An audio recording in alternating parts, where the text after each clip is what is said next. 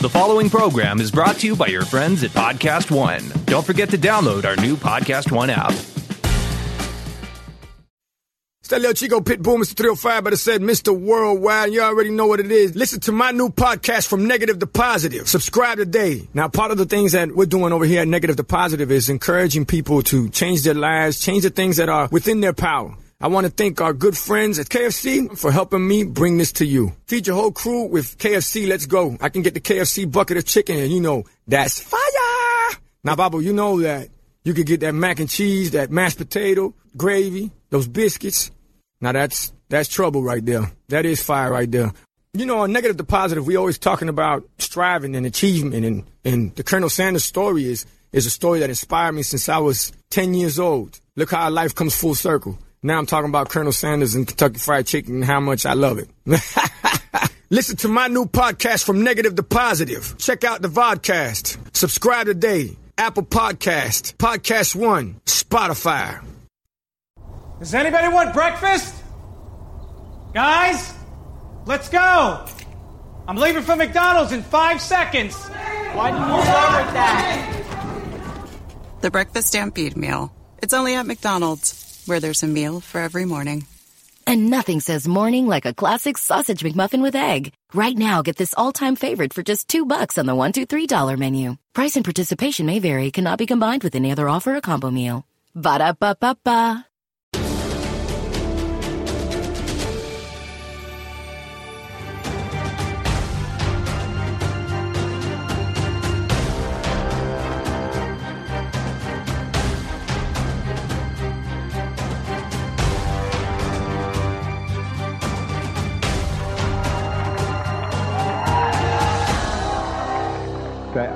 To mention our our, uh, our first kind of real commercial movie was called Welcome to Collinwood, and it made its uh, United States premiere in this movie theater right here. So good memories. I uh, again, I want to start with a huge thank you to Disney, to everyone at ArcLight, and our friends at Sideshow and Hot Toys for uh, this. I, I told them that there was going to be something on stage with them, but I didn't say what. Beautiful. Right. I, I, what, what's funny is it's going home life with size. what? Life size. Right. It's uh, uh, it's going home with them tonight, and I think that it's Thank gonna, you. It's going to look good in the office. Yeah, for sure. Uh, s- I got a whole bunch of questions, so let's start with the most important thing up front. Uh, how does Avengers 4 end? Hold, hold on one second. Here's how it ends. Any A4 questions? Any trailer questions? You get the horn. You went to the set of The Mandalorian, so let let's talk about uh, since you know you can't spoil anything with Avengers 4. Let's talk about Star Wars. and so let's just talk. So how did Everybody it look? dies. Sorry. Uh, how did it look? Uh, it's amazing. I mean, I think um, we went down there to say hi to John. Taika was uh, directing an episode, so I went to hang out with them. Uh, and John is always at the uh, forefront of cutting edge tech, and he is shooting this in a way that uh, no one has ever shot anything ever before. It's pretty astounding. Uh, I have to ask: um, Is Star Wars? Did you guys grow up with Star Wars? Is that something that like because you're part of you're part of the Disney family now? Is that something where you know you maybe had conversations? Like, is it something you're interested in? Well, we, I mean, we grew up on Star Wars like everyone else did. I went to the theater, uh, I was 11 years old to see Empire Strikes Back and sat in the theater from 11.30 in the morning till 10 o'clock at night and watched it back back back back. Uh, so it's, uh, it was a huge influence on us growing up. We, of course, you know, love to work at some point in the Star Wars universe, but right now our heads are, uh, in, the middle of another movie. You guys must also watch a lot of TV. You you've directed a lot of TV. What have you seen recently that you would love to guest direct? I, I loved uh, two things I loved recently. Uh, Haunting of Hill House. I thought was very poignant, very thematic, very emotional. Uh, and I just finished The Bodyguard. and I thought that was great. He doesn't watch it. I would love to do an episode of I Love Lucy. Uh, you mentioned after Avengers that you're going to be done taking a break from superhero movies. Uh, we all get that. We respect that. You've done the impossible with this. Saying that, uh, Disney's about to acquire Fox with uh, Fantastic Four and X Men. So, um, have you changed your mind? Not until they're ready to make Secret Wars.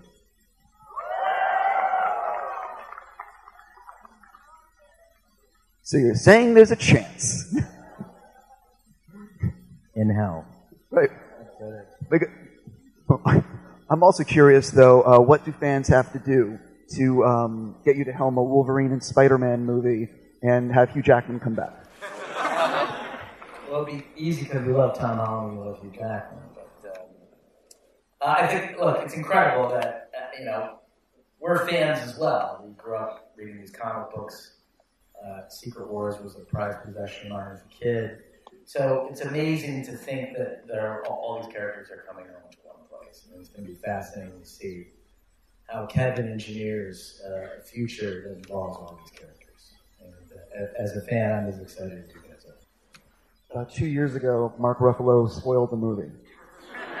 Um, what the hell was your reaction when he said some stuff? We fired him. Being serious, have you reached because he tends to listen. I love the guy, but he tends to make a few mistakes here and there. Have you limited the information you're now sharing? It is very difficult when your job is to sort of uh, personalize these stories, personalize these characters, and sort of uh, bring all your creative, collaborative energy to a process that lasts many, many months, sometimes more than a year. Um, you know, it's a big part of your life. So it, it's very hard not to talk about this stuff because if you live with it for so long and you live with it so deeply. So yeah, we we have developed a process where it's like you you know you take pressure off of people by like letting them know less. So it's like it's less responsibility they have to edit themselves. Um, so we've developed an elaborate process by which you know we try to to only let people know what they absolutely and uh, it helps. It makes it a little bit easier for them to edit themselves. You guys, when you set out to make the movies, you originally were going to direct. Uh, they were both going to be filming at the same time on the same day, and then that changed. Uh, when did that actually change, and why? Oh well, we were prepping the movies, like you know, the, because these movies are so big and so complex, and there are some characters who um, are involved in both. Yeah. uh, you know, there was an idea that we would sort of mix both movies and kind of, you know, would do do what's called crossboard them in a way. Um, but as we started to get closer and deeper into pre-production, the movies were so complex and so hard to wrangle. Um, just for our own process, and I think everybody's process involved uh, on a creative level, we needed to just separate the two and really think about them both individually. Because we, the two, they're both very different movies and we wanted to treat them as very different movies and just separating them. You know, we did shoot them back to back. So literally, we finished shooting the Infinity War and we rolled right into the next Avenger movie, which is why we look as old as we do. We were we were literally shooting for a straight year without you know stopping. January to June. It was a very intense, uh, very difficult year, very challenging year. Good thing there's two of us. Uh, but uh, yeah, we just so we did we did separate them just because it was they were such so complex and uh, endeavors so complex. Did you at what point in pre-production did you realize it's not going to work? We need to separate these. A couple months out. I think it was like three or four months out. We started having production meetings that were lasting like nine or ten hours because you'd have to talk about one movie and then you'd have to talk about the next movie. And once we were doing that, people were getting confused about uh, what scene was in what film, and, uh, uh, and could, could, you know, it, it, just was draining everyone's energy and resources to try to think about. Each of these movies are as expensive as movies get, and which means they're very, very advanced and complicated and difficult. Uh, and it's very difficult on the crew, and it's, uh, it's a lot of information to retain, and we just felt like we have to separate these so that they're winning like this. Uh, uh, on what day of production were you both like, okay, that's it, I'm out? 221. I remember. I remember what the day. The day I was out, I remember I called Joe up and I said, "Every time I inhale, it feels like there's knives in my lungs." And he's like, "You got to go to the hospital." And I did, and I had pneumonia, and I had acute with acute bronchitis on top of it. So that that's when I was out. And, and that was during shooting. During shooting. So that what, was very deep into the production. so what happens when, when you get diagnosed with that? Literally, because I think Matt Reeves on the Apes movies, um, the first one he did, he got pneumonia, and I think they had to shut down for a little bit. Yeah. This one we got to keep going. He wheeled his bed to set, propped them up. So certain actors, from what I understand, they had the script, but they had their scenes and then fake scenes. Yeah, we would write fake scenes, or we would uh, redact scenes. Um, uh, you know, we thought it was better, frankly, to write fake scenes because uh, um, if information uh, is going to be uh, inaccurate information. Uh, is it true that the actors on set didn't know what they were filming between Avengers 3 and 4 on a certain day? Only some of the actors, like maybe Mackie or I don't know. I don't know. There were a few isolated incident, instances where we were shooting um, out of order, you know, um, mixing the films to a very light degree for very specific reasons in a few instances. So it might have happened once or twice, but no, I mean everybody. We would we would make we're- it clear to people We're very clear we're setting up a scene. What's five happening. minutes before they shot what they were shooting. Uh, jumping into the actual writing process, how close did you guys get in in uh, in developing this and it being a really different movie? Uh, how close did this come? to being a bit- I mean, we did three drafts of this that were all radically different. One draft involved uh, Thanos as the uh, as the narrator of the film. It was nonlinear in structure. Uh, it had uh, backstories for uh, the Black Order. They were all introduced in very cool sequences.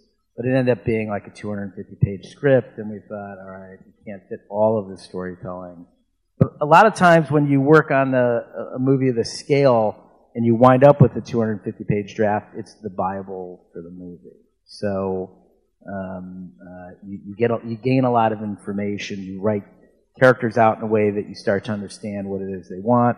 And I think writing out Thanos' narration gave us insight into who he was as a character and what we wanted him to do in this film. And uh, so then it was much easier once we started pulling all that out to make it subtext for him as a character uh, and to create a more linear structure.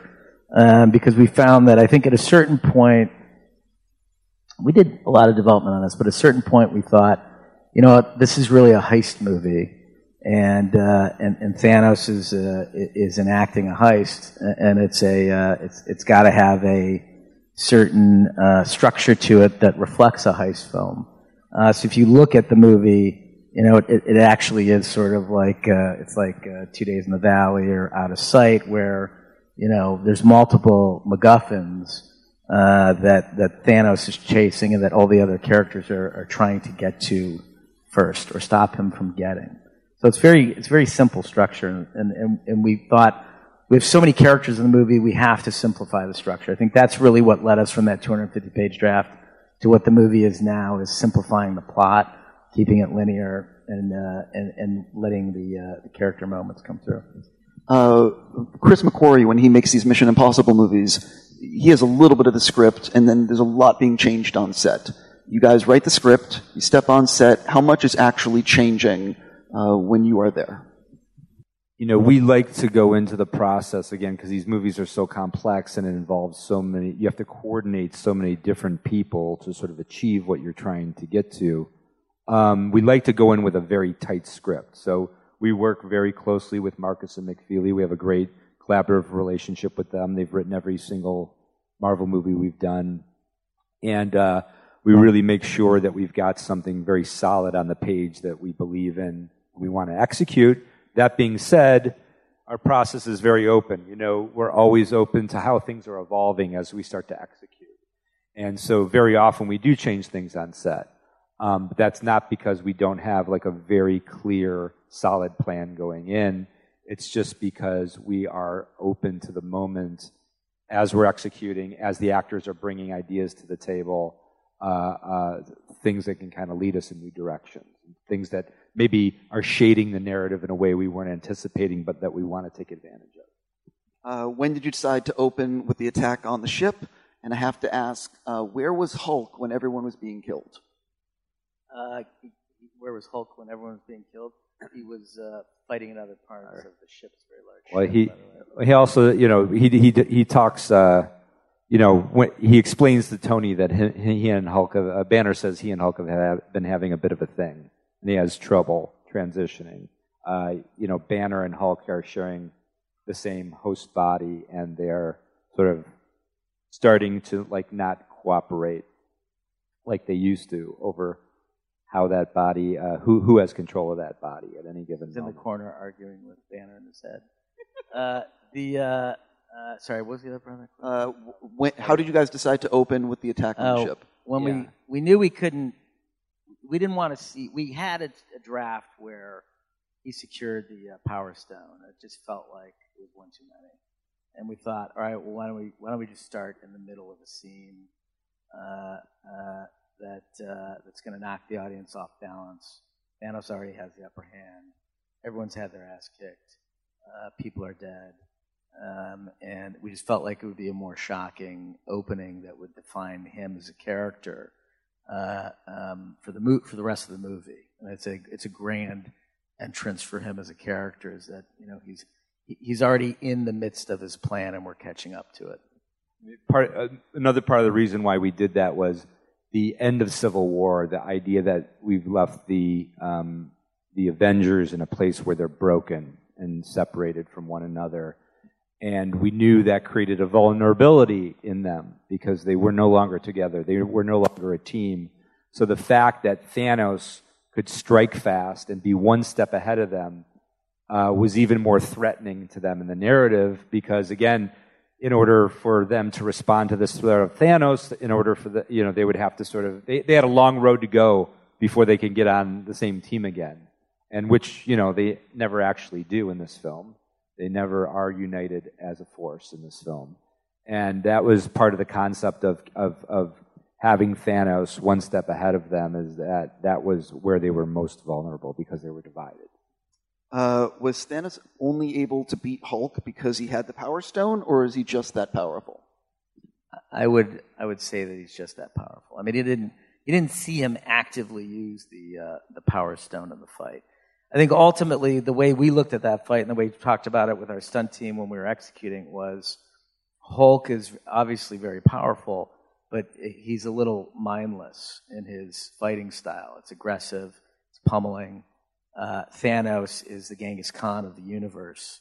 Uh, he's a very skilled fighter, equally as strong. So when you put those two up against each other, the more skilled fighter is going to win ultimately, which is why Hulk uh, has a moment where he overpowers Thanos, but ultimately Thanos is uh, smarter. Uh, every Marvel movie does plussing. Uh, what was the stuff that you plussed in this movie? Plussing is the process. It's a very iterative process working on um, uh, Marvel films where you know you really are blessed as a director. You get the opportunity once you put the cut together, especially on a movie of this scale with this many moving parts. We get to look at it and uh, try to decide where you can make the movie better. Uh, and um, it's a process of you know Anth and I sitting in the room with uh, editing room with Jeff Ford, our editor who's edited all four of our Marvel films, Markus McFeely, uh, and Kevin, and going through uh, the film and just talking about story points, but also showing it to audiences uh, and getting their feedback. Uh, we have a very secretive uh, screening process that we use to test the movies. And so we'll collect information about the story, what people are tracking, what they aren't tracking, things that we're unhappy with, and then we'll look for very surgical ways to fix those issues, and we call that plussing. So I'm trying to think specifically in this one where we did pickups. It's hard to remember. I think it was. And we're doing a lot of them as we were sweetening shooting. Fight. Yeah, that's right. because That's we were why shooting it's a hard to four. Yeah, we were able to. Uh, we still had all the cameras and equipment, things like that. So, yeah, so while we were shooting A4, we were very deep into the edit on Infinity War.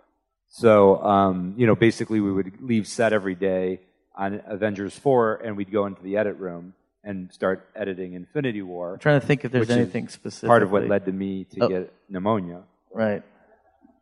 We had a scene. Uh, we had a different scene with. We actually tried to plus something. It was the park scene between Pepper and Tony. Uh, we did a. Uh, we had a different scene opening at, uh, at the lawn of uh, his home with him looking out. It may even be on the DVD. I don't remember. I didn't see it on the DVD. Yeah, um, where uh, where he's looking out and he's uh, he's got the phone from Cap sitting on us. He's like a he's like in a lawn chair and it's resting and he's sort of turning it over in his hand because we wanted to bring that back to the forefront that he was still um, uh, obsessed with the with the fallout between he and Steve. Uh, and and Doctor uh, and Pepper came out. Doctor Strange uh, came to visit him uh, uh, at his home versus at the park. But ultimately, it felt like the, the park had more energy, and we ended up rolling with that. So sometimes we try to plus things and it doesn't work out. There's a few deleted scenes on the Blu-ray. Are there a lot of other deleted scenes that just never got released? No. that- Typically, no. I think other than that scene I just talked about, I don't know if there's anything else really. We try to be very. Uh, it- it requires so much money and resources, um, and it's not like that you, you have limitless resources. Sometimes it feels like it on these movies, but you want to be very uh, accurate and efficient. Um, so we're very hard on our scripts. We do a lot of very disciplined, focused story work in the room with Markus McFeely, the four of us sitting around a table ad nauseum, uh, arguing and uh, eating donuts and um, and and trying to figure out the best story to tell. And then we're very hard on scenes, and we have this process where we will read through the script out loud, the four of us, um, and stop and go as we go through the script. Why do we need this line? The scene could be half as long. Is this character really having a moment here? Do we need a better moment? So we try to be very aggressive uh, before we get to set with, with the plan. Let's talk about Easter eggs in the movie. Are there any that have still not been found? And what are some of your favorites, if any? Always ask us this, and I always forget what Easter eggs we put in the movie. Usually it's in the edit room. We're like, hey, what if we did this? Or I think that's where the Pulp Fiction Easter egg came up in uh, Winter Soldier. I think we're in the VFX room, and Anth was like, why don't we just put that quote from uh, that verse from Pulp Fiction on his um, Bible verse from uh, on his gravestone, um, or the Newman's own salad dressing. in Redford's refrigerator. Redford's refrigerator. Uh, things like that happen on set where, you know, our prop master was like, wouldn't it be funny? And we're like, sure, let's put it in there. Just make sure Newman's facing out. Um, so what Easter eggs? I mean, what The- Easter eggs have you guys the- seen in this yeah, film? the- Anybody think of any? The Tobias. Tobias, yes. There's always a, Blue an Man arrested Nevernude. development Easter egg. Was there a guy from the Blue Man Group that was there? That's Tobias.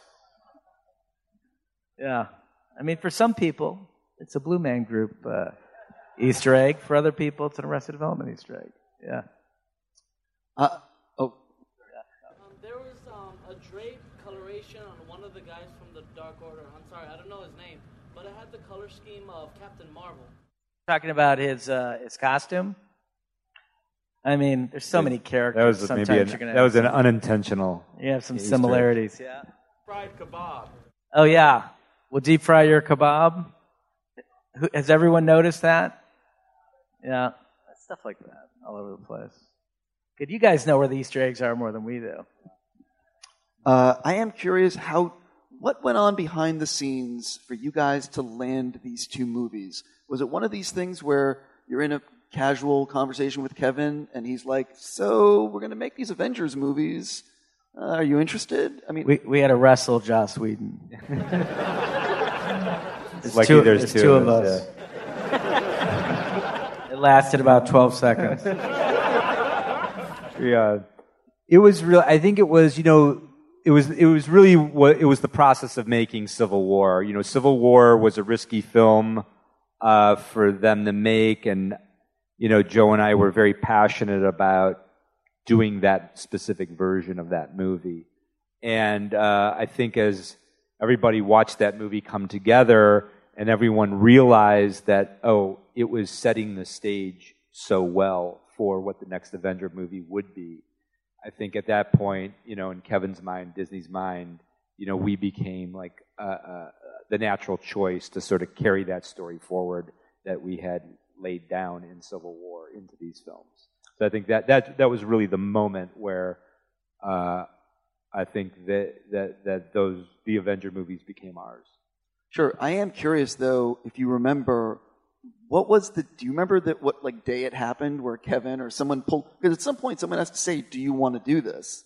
You know, or was it sort I of think like it was Kevin and Lou, Lou D'Esposito, who's the co-president of Marvel. If I remember correctly, we just sat in either Lou's office or Kevin's office. And they're like, "So what are you doing for the next ten years?"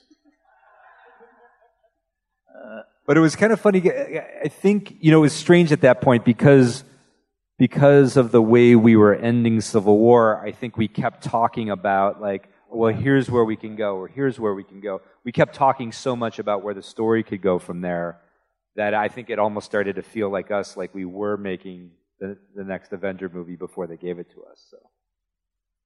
uh, Brolin? Uh, I'm curious what Brolin looked like on set, and what is it like for the other actors to act with him playing this role? And I guess he has like a pole on his head or something. Yeah, we don't want to ruin it for you, but he looked ridiculous. Uh, it's you know you wear these sort of black and white and green pajamas. Uh, uh, uh, Ruffalo, when he portrays the Hulk, has to wear the same pajamas, and he will wear what he calls a modesty cloth over uh, his private. Because the pajamas are skin tight. They're skin tight. Um, and uh, so it's uh, there's tracking balls. So you have little um, what look like uh, ping pong balls stuck to you all over the, your pajamas. And then if you're a character that's taller than a, a human, we have to create an eye line for the other characters. So we'll strap a pole to your back that goes up to the eye line of the character you're playing. So not only do you have pajamas on with ping pong balls and a pole on your back while you're performing, none of the other actors are actually looking at you. They're looking up at the pole. Well, also they also for characters like uh, Ruffalo with the Hulk or or Brolin with Thanos, we're face capturing their movements because we use all of their facial movements. So in addition to the outfit, they also wear this crazy head cam that has a camera hanging out here in front of them that's capturing their fa- facial performance. So over they, everywhere they turn, they have this kind of camera in front of their face. So it's it's extremely awkward. But Brolin Brolin had a ball with it. Like it was so ridiculous. He was just like he goes, "This is so crazy. I don't know what I'm doing. I feel like I'm in film school again." Which is amazing. I love it. You know, he he was very, very Like you said, it felt like experimental theater. turned out pretty good. Uh, a lot of people don't realize uh, that a lot of a movie is based around actor availability.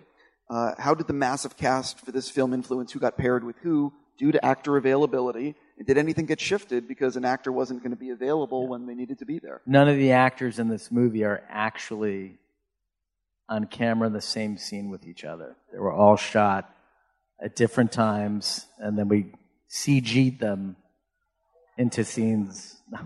But that's the thing, you know, it's, the, the cast is so enormous, and you can't just, you know, we're shooting over the course of a year or whatever. You can't just say, okay, we're buying everybody for a whole year, just sit around till we need you, you know, because our schedule is constantly sh- shifting. So we have to be very judicious about how we structure the production, when we're going to have access to certain actors, how we sort of make that work for the story. But I will say this, even though that's very complicated, that's the tail doesn't wag the dog. What you know, what we we always start with what's the story? What's the story we want to tell? Who are the characters we want to work with? Where do we want to take those character stories? And then we sort of lay that lay that map out, and then we figure out, okay, well, how are we going to achieve this on a logistical level, considering the fact of actor availability? So you, that's kind of like a, a layer you p- bring into the process after you've sort of laid out what is creatively best. that's the one thing Joe and I, and I think why we've stayed with Marvel to make four movies is that they always put the creative first. You know, they they never get into a position where they're going to compromise the the creative potential of what the movie can be for any any reason whatsoever, and that's amazing, and that's very rare for a studio to do, and uh, that's that's how these houses get built.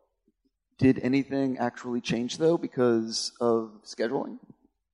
I mean, everything, nothing creatively changes because of scheduling. It's just how you shoot easy it is for us to actually shoot the movie. Um, you like to shoot things as much in continuity as possible, but you know, due to scheduling, sometimes you're shooting the ending uh, at, the beginning of the film. I think we, I think our first day of shooting was when uh, um, Tony and uh, and Peter and the Guardians uh, were on uh, uh, Titan um, trying to create a plan um, to battle Thanos, and that's it's fairly late in the movie. So typically, you don't like to start off uh, uh, with a scene that's two thirds into the film. You want people to get their feet wet on their story arcs. Um, so I think we had to do uh, a lot of the Guardians um, early in the film, if I remember. The other thing we get stuck into doing, which is like if say say there's an actor between two scene, you know, two two actors in a scene, and we only have one of the actors at one time and one at the other time. So what we'll do is we'll have to stage the scene with the first actor who's available to us. We'll shoot the scene, you know, basically shoot only that actor's side of the scene, and we we'll use a stand-in double for the other actor. And then months later, when we get the other actor, we'll restage the entire scene and shoot the other side, basically using a stand-in sometimes for the other for the for the first actor. So it's a, it's an inefficient kind of complicated way to work, but it's it's doable have to work that way. Uh, now that everyone has seen it, uh, has someone said something about the movie on a message board, or you've seen a tweet or whatever, and you're like, "Oh yeah, we totally missed that." I don't know. What do you? We've been working on another movie. We don't read tweets or message boards. Uh, I don't know. What did we miss? Did we, where did we fuck up? Anybody have any continuity problem? Yeah. What do you got? Oh, look at all the hands going up. Okay, fucking- Whoa. Wrong. Okay, next.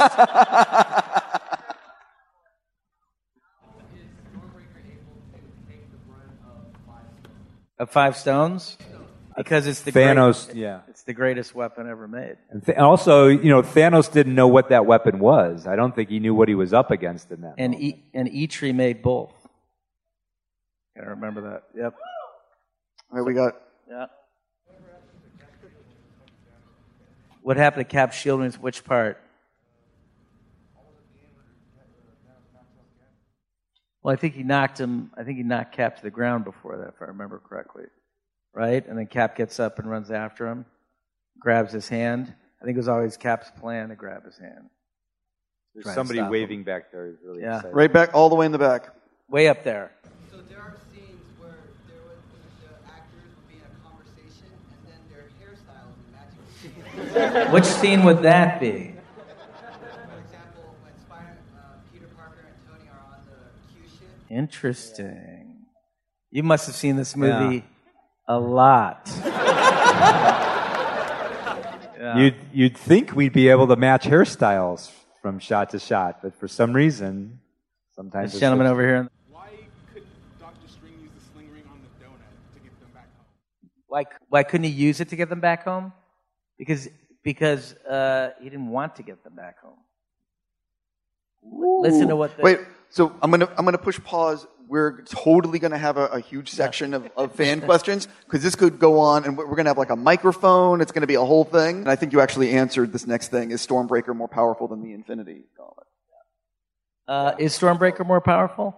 Uh, Well- I think uh, I think it, if I you think watch the y- film, you yeah. can you can see that it certainly has the ability to counteract the powers of, of the Gauntlet. I think that key moment, though, is just Thanos was caught off guard. He literally did, just didn't know the power of what was coming at him. I mean, maybe he could have used the stones to, you know, In in, a different way, way. had he had he understood what that weapon was. But it came out of nowhere. Uh, who came up with Chris Pratt trying to imitate Thor's voice? That's a good question. was that Pratt. I think it was in the script. Was it? Yeah, it was. It was scripted.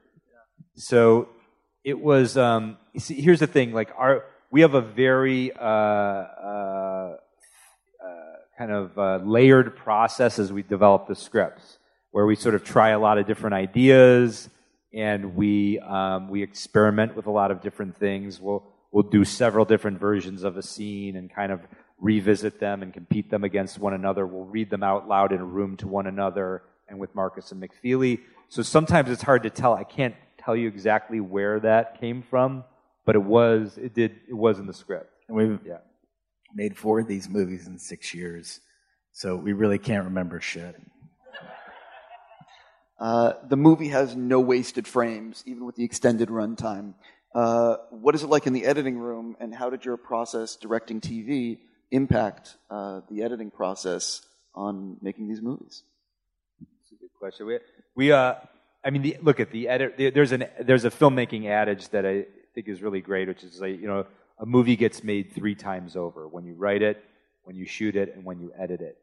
And it's it's really true. Each each one of those uh, processes is really produces a very distinct, unique thing that's slightly different than the one that preceded it. So a lot of work happens in the edit room.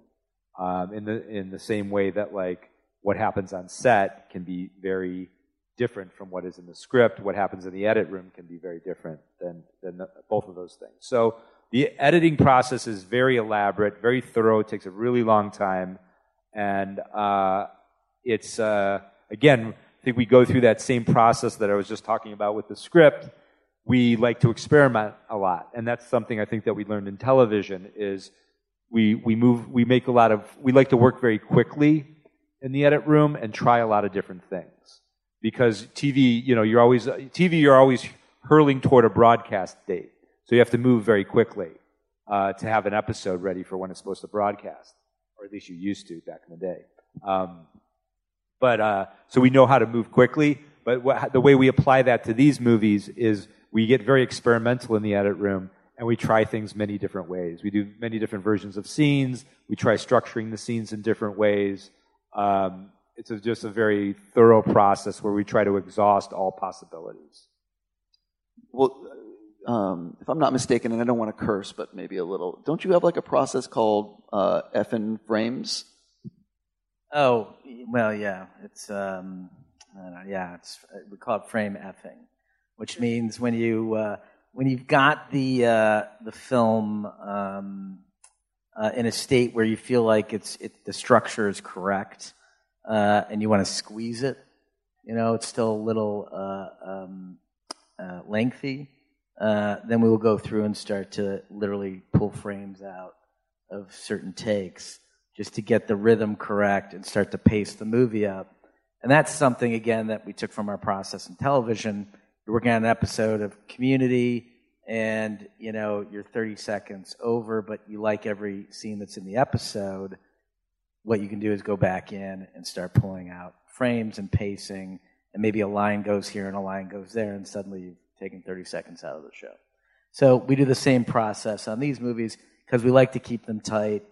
Um, I've always said that you know nothing was better longer than it was shorter. So we like we like to try to keep it as efficient as possible, uh, especially when you're trying to create a propulsive narrative where the the villain is uh, ahead of the uh, the heroes. Uh, how close did you come to releasing a longer version of this movie? Not, I mean, not close because I don't know how- if there's a version that's much longer than this that that, that exists. I mean, again, what what what deleted scenes did we put on the DVD? Does anybody remember? Yeah. Oh, happy, right? He would have added like a minute. Uh, what else? I think there was one scene with uh, with Star Lord uh, that went on longer. It was uh, Uh, which one? Oh, oh, it was Star Lord and uh, Drax. That was like a minute and a half. Or- uh, when they were or- trying to figure out where to go after, uh, after New York, nowhere. New York Groove. New York yeah, Groove that scene. yeah. yeah. So it's not. th- Again, we try to be very efficient in the script process and discipline in the script process. So there's not a lot of stuff that's on the edit room floor in Winter Soldier, Civil War, or or, uh, or this film. And also, I should say, like we've always been able to release uh, the exact movie that we wanted to release. Uh, so we don't have any, you know, there, there's nothing we wanted. Never had any movie, you know, regrets about any of these films. They've been very courteous and supportive of uh, of our of our vision for the films, and you know, we we have a, a tendency towards pacing. So whenever you know people are tend people tend to argue with us that we're uh, we're pacing things up too much.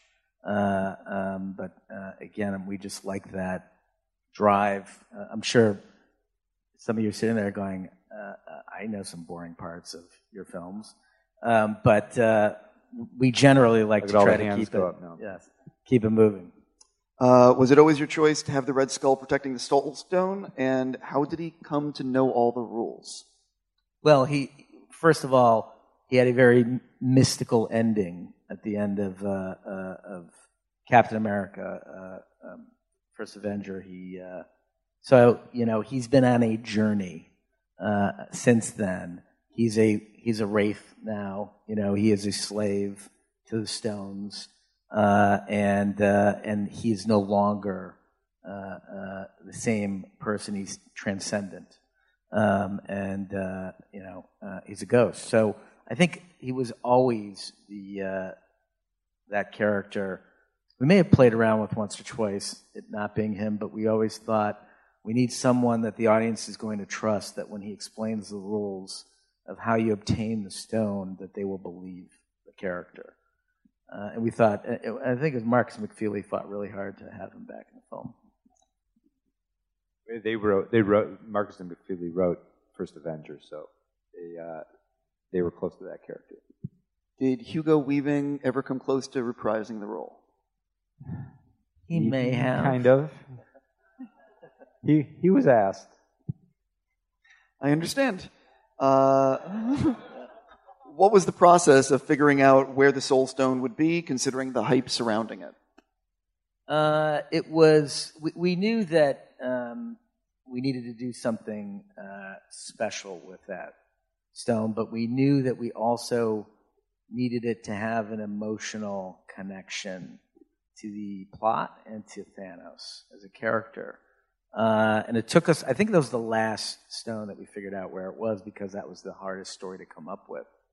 Um, and it was really, uh, uh, uh, um, you know, when at a point where we decided that the movie was was Thanos' his movie, we needed the the know the lowest uh, moment of the film to belong to him, um, uh, and uh, and so that's when uh, we started to develop the Soul Stone story. It was you know how could we how could we create pain? How could we dimensionalize him so that he went on a, uh, a journey in the film? Because if he was just this mindless um, villain, it was going to become a two dimensional story. Uh, is there the possibility of Vision still being part of the Mind Stone since the procedure was unable to, you know, be finished? I'm sorry, what was that? Vision mindset. Uh, vision. That's Vision's a, dead. It's a borderline. Uh, We, this Paul Bettany's been very upset at us. where's the uh, For- where's for- the honker? Yeah, for a year. I got too close on that one, and I'm about to get beeped. Uh, did uh, did you guys? Was it ever discussed having any of the Netflix characters ever in the movie, or was no. it? I'm kidding. Yes, we talk about all that stuff, but you can see how many characters there are in the film. It's very difficult when you've got shows that are being written while we're also trying to create movies that are not happening on the same, uh, just from a production standpoint, at the same time as the shows are being produced. It's impossible for us to, you know, cor- correlate story between, you know, three or four other Marvel films that uh, we're borrowing characters from, uh, and then to add in the TV shows on top of it. It just it just becomes uh, um, you know uh, an experiment that would break, and uh, and so we felt that the best way to tell the story was to stay with the Marvel Cinematic Universe. Uh, there's like this fan theory that uh, is really Loki in disguise. Have you have you heard this? Loki is dead. How do fans' tears taste? Very sweet.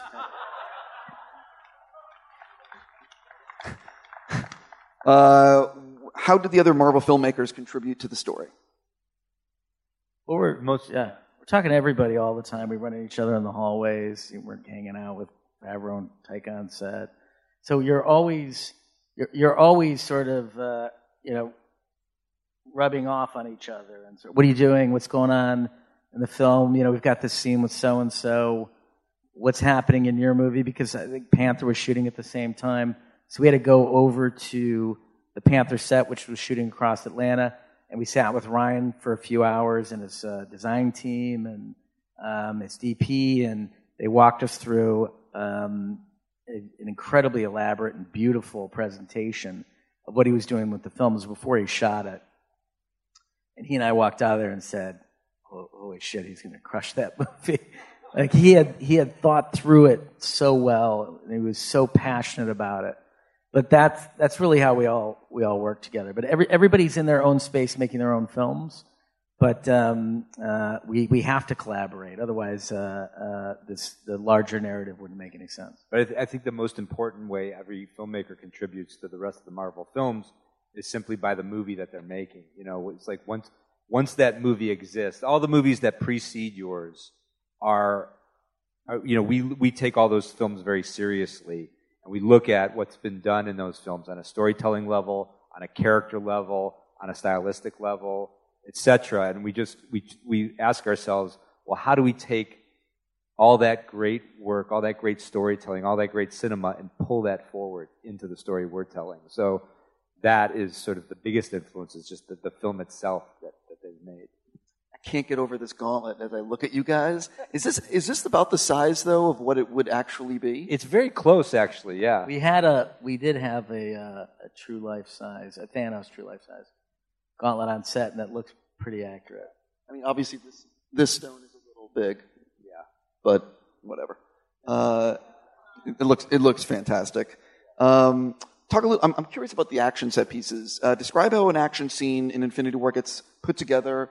How much is it on the page exactly what's happening? How much is it relying on you know the animatic team and like for example, let's talk about where in Wakanda when all of them are getting ready to fight those creatures and the shield is up and all that. Like how much is that scripted and how how does that all get put together? It's a very uh, it's a very painstaking process, and it involves all the departments. And you know, we're Anthony and I have a natural collaboration because we're brothers, and we've been directing together for 25 years. And and you know, we're we're of the ethos that best idea wins.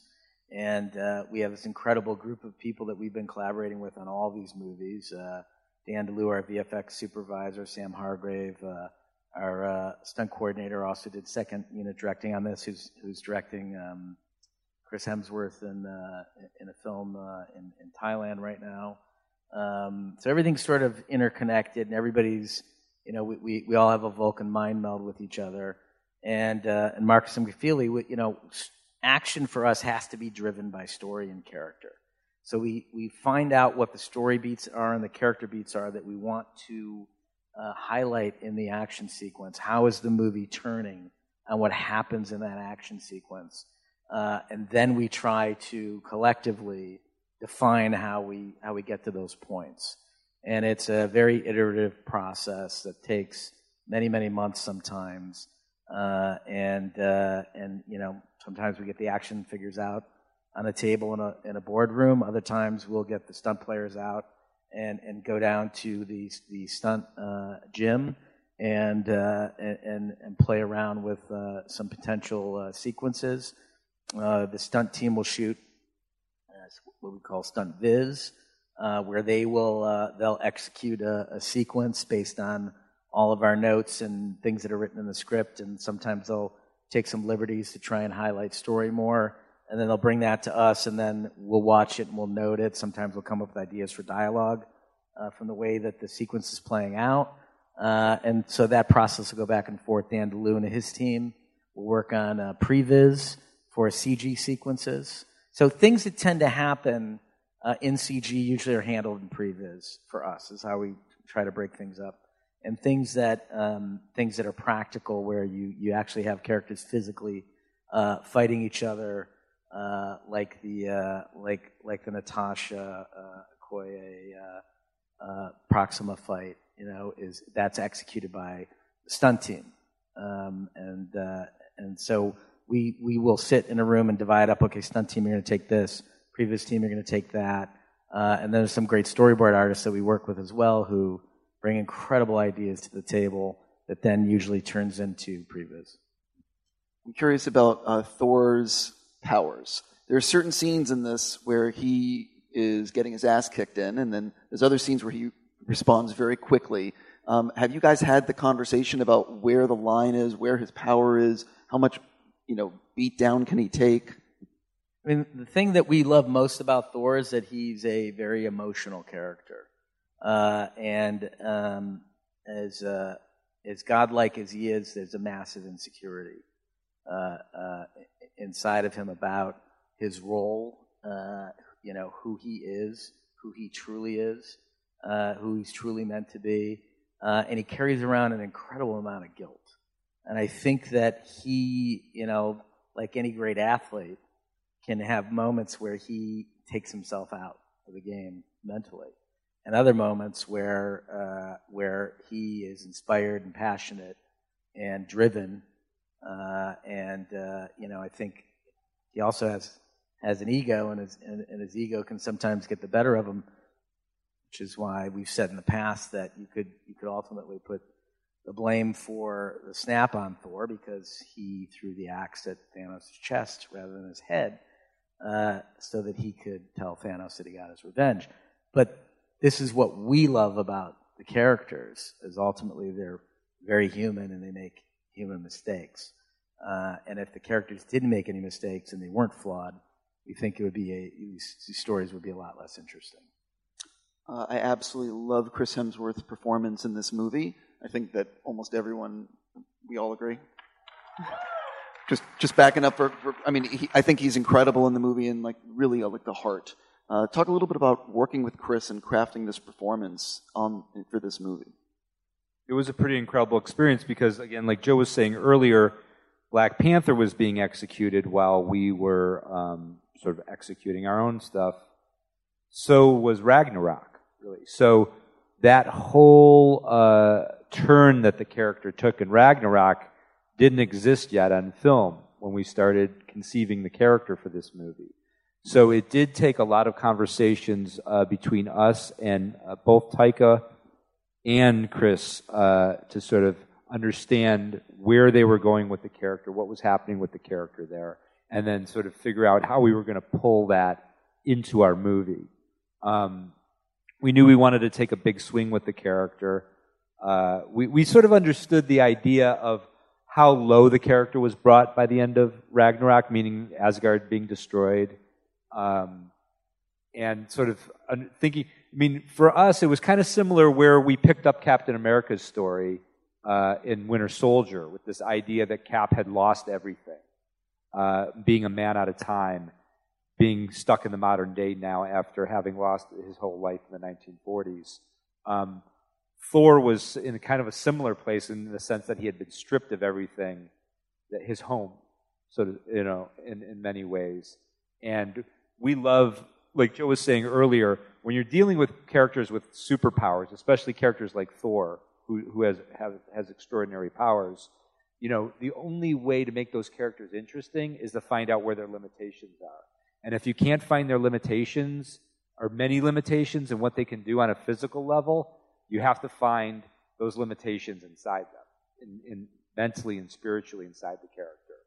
And so that's what's so fun about exploring Thor as a character. And I think one reason why he may have come out as a rich character in this film is because we had to work very hard to figure out how we undermine that character on an emotional level. Yeah, when you watch the movie, it, it, it, there is a you're walking a line as you in this film the way that the script was executed between whose film it ultimately is. Is it Thor's movie or is it Thanos' movie? Uh, had he had Thor put the axe in Thanos' head, it would have been Thor's movie. He didn't, so it becomes Thanos' movie. But the two of them are on a collision course from the opening scene of the film to the end of the movie, and one of them is going to win ultimately. And Thor virtually kills himself in order to get the weapon to destroy uh, Thanos, puts himself in a position to have the opportunity to do it, and ultimately uh, loses. So, uh, um, you know that, uh, as Ant said, that I think is what makes him uh, so compelling. Uh, what was it like filming uh, Stan Lee's cameos over the course of your guys' career? And uh, also, uh, what has he meant to you as uh, you know working with him? And you know, we we meet a lot of people in this business, and there's very few people that you lock up around. You know, where you get really nervous, and I think a lot of it that typically happens around people that had a major impact on you as a child. You know, there's something about the emotional uh, memories of, uh, of, of things that inspired you and led you to the point that you are in your life. And obviously, comic books were a, a massive influence on us creatively, and the mythology behind comic books, and and you know, many of the books we read were were you know, you know, part of Stan's creations, and uh, um, you know, having him on set, we were always like kids, you know, just hearing his voice, uh, growing up watching the, uh, Spider-Man cartoon.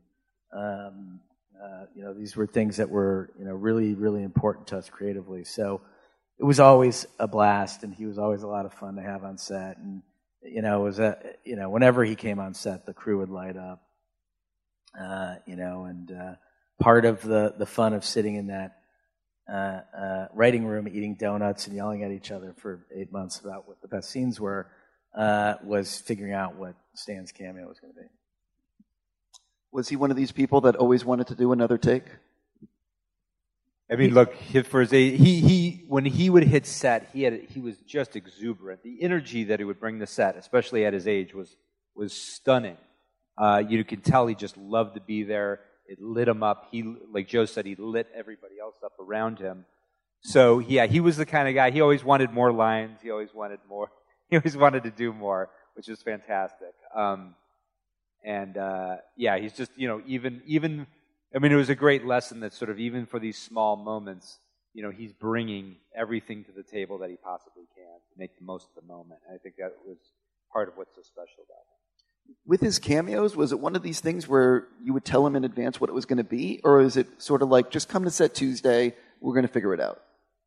No, we tell him because sometimes it took you know take a little preparation in terms of costuming, you know, so you know that stuff had to be, be worked out. Did he ever say no to a to a cameo in terms of the character he was going to play? Just that just that one nude scene we pitched. um, it wasn't comfortable. We said, okay, don't worry about it. Uh, the um, no, I mean he always was game for any cameo. I think his joke on set always was, uh, "How come I only get one line?" You know. uh, does Thanos pay a physical price for using the fully powered Infinity Gauntlet? Does Thanos pay a physical price? Yeah. Yeah. Yeah, it's evident in the movie. My my my question though, shit, I'm getting into. Like, am I you right said the, a physical price? Yeah. Yeah. Well, you see him at the you know that's an they'll ask you emotion. His daughter's an emotional price, but the physical price is you'll see it if you pause your DVD right before he uses it to go back into the portal uh, away from Thor while he's got the axe in his chest. His arm is burnt to a crisp, and it's uh, so the physical price is the, the extreme power that it took in order to enact his plan. Uh, he paid for physically. When he sits down on the steps at the end of the movie, uh, you can see that it actually carries up into his neck and onto his face. He's also walking with a limp there, and yeah. Totally. Uh, I have so many more questions, but that's about five months away. Uh, was the film always going to end with him smiling at the sunset? you know, we we've certainly explored other ideas, but that idea was around for a, a long time, and we we we we knew it was, uh, you know, again, we we we it was very early on in the development process where we, along with Markus and McFeely, started to think about it as Thanos' movie and started structuring the film as if he was the lead of the film. So, starting the movie with him, ending the movie with him uh, and sort of coming up with those very sort of hero-like arcs as he moved through the movie, like Joe was mentioning with with the, that low point that he has uh, with Gamora having to obtain the Soul Stone. Uh, that you know the entire movie is structured around those kinds of ideas. So uh, the idea that he he could achieve what he was looking for, and that he can have a moment of of peace with it, and that he was serving something. He was serving an idea larger than himself. Uh, was part of what we, we like complicated villains, and that's sort of uh, you know part of what makes Thanos, um, at least in his own mind, heroic. The VFX on the character are incredible, and the VFX in this movie are incredible. Talk a little bit about maybe what were some of the ridiculously complicated shots that you were working on till the very end.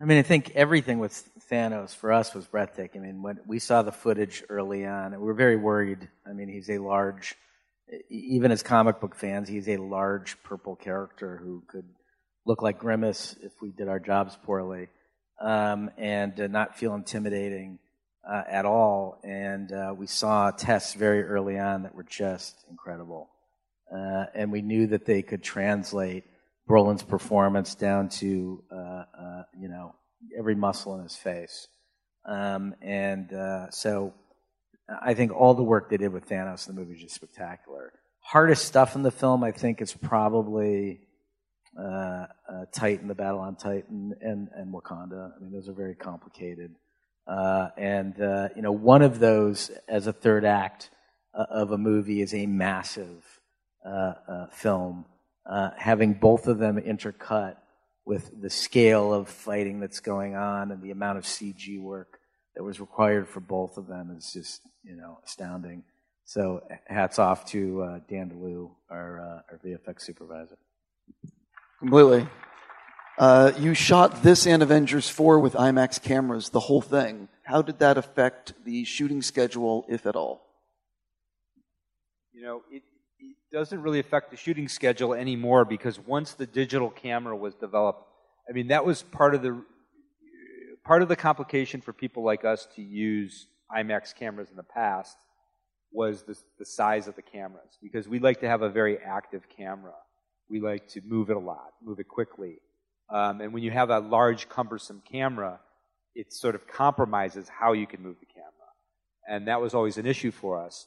But on Civil War, we, uh, for the first time, we were able to use a new camera called the ARRI 65, which was uh, made compatible with the IMAX uh, process in a way that we can shoot on a, on a, on a, on a, on a respectably sized camera um, in, in the full IMAX dimensions um, for the first time. So that opened up a whole new uh, world of possibilities for us with IMAX by, by them, by that, by that technological innovation of coming up with that camera, a camera that was uh, better sized for us. Um, so that, that was, and I'm sorry, what was the question about the? I'm, I'm just curious if it added any, but it sounds like it didn't, yeah. any, any uh, scheduling things. Oh yeah, that's right. Yeah, no, because again, that, that was, that was, uh, that was sort of what, that camera finally got to the point where it could become a part of our process rather than us having to become a part of its process. So. I've spoken to uh, some DPs, like, like a Roger Deakins. He shoots with one camera on set. There's no coverage. It's just what he's shooting. How much are you guys shooting with multiple cameras on set? And you know what I mean? Talk a little bit about that shooting process. Depends on the style of the film we're executing. With Winter Soldier, we are shooting at least you know three cameras on every setup, but that was the look of that film. We wanted a verite, grounded, handheld look. Uh, we wanted to capture interesting angles that felt natural uh, get foreground. We tend to, you know, tend to when you're running three cameras. Typically, your A cameras um, handling um, what we would call the meat and potatoes of the scene, where you're trying to get two eyes on the actor. You you want to capture emotion. A B camera uh, is then trying to, uh, uh, you know, just off of that A camera, capture something maybe slightly wider. And then if you have a C camera running, they're usually because there are two other cameras forced into a really uh, awkward position on the set, which tends to create some of the best shots uh, because they're riskier shots. And so we liked we liked running three cameras on Winter Soldier and Civil War because that was the look. That's Cap's look. It was tied to him in those movies. Infinity War, we ran a single camera on a majority of the setups, except when there's action or stunts involved. where there's an explosion that's very expensive, or a stunt player doing something that is, uh, um, you know, very difficult, and you want to make sure that you don't have to ask them to do it again. So you're you're trying to capture as many angles as you can on it to make sure you get it correctly. Some uh, directors love the Eastwood method of shooting like the rehearsal and a take or two, and others are more like, you know, there's a David Fincher method of 50, 60 takes. How do you typically like to work on set, and has it changed through your career? Like Joe was saying, it, it is a function of what style we're trying to use. You know, if you're going for more of that verite look that we, and that naturalism and, and the feeling of being there in the room as things are unfolding, uh, like we were, sh- uh, that, that look that we developed in Winter Soldier specific to Cap, then yeah, you can go without a lot of rehearsals because part of the sloppiness is, that comes from not having rehearsed actually feeds that sense of realness because you know the camera is capturing things in a slightly imperfect way, and it makes it gives it a little more of a documentary feel. Um, but if we're going for, like Joe was saying, as we moved into more of like a, a, more specific framing that we used in, in Infinity War, that becomes a, an entirely different process to achieve that. One where you want all the elements in the shot working properly before you execute it. So um, it's a little bit of it, it's again again it just depends on what you're going for. But throughout our careers, we've employed many different methods. Certainly, in when we you know in a lot of our comedies, when you're shooting comedy, we want to be very experimental and loose and fresh. Comic performers are sort of at their best when they can when they don't have to repeat things over and over and over again. Uh, when they can be very uh, uh, uh spontaneous and, and, fresh. So you you know we, we will we'll structure our, our, our process around like what we're trying to achieve. Uh, who ruined the most takes and why? Yeah, it's always you can always default Mackie to Mackie. Uh, anytime anyone has, and we've noticed this, that that any of the actors have to say plot over sort of character interaction dialogue. Uh, so when someone's trying to explain something scientific, uh, it usually requires five takes before they get the line right. And I think it's just because they're not emotionally processing what they're saying because most of it is made up science. So I think it takes them a while to remember uh, um, the lines. Uh, do you guys own any movie or TV show props? And what did you hypothetically borrow from the set of your Marvel movies?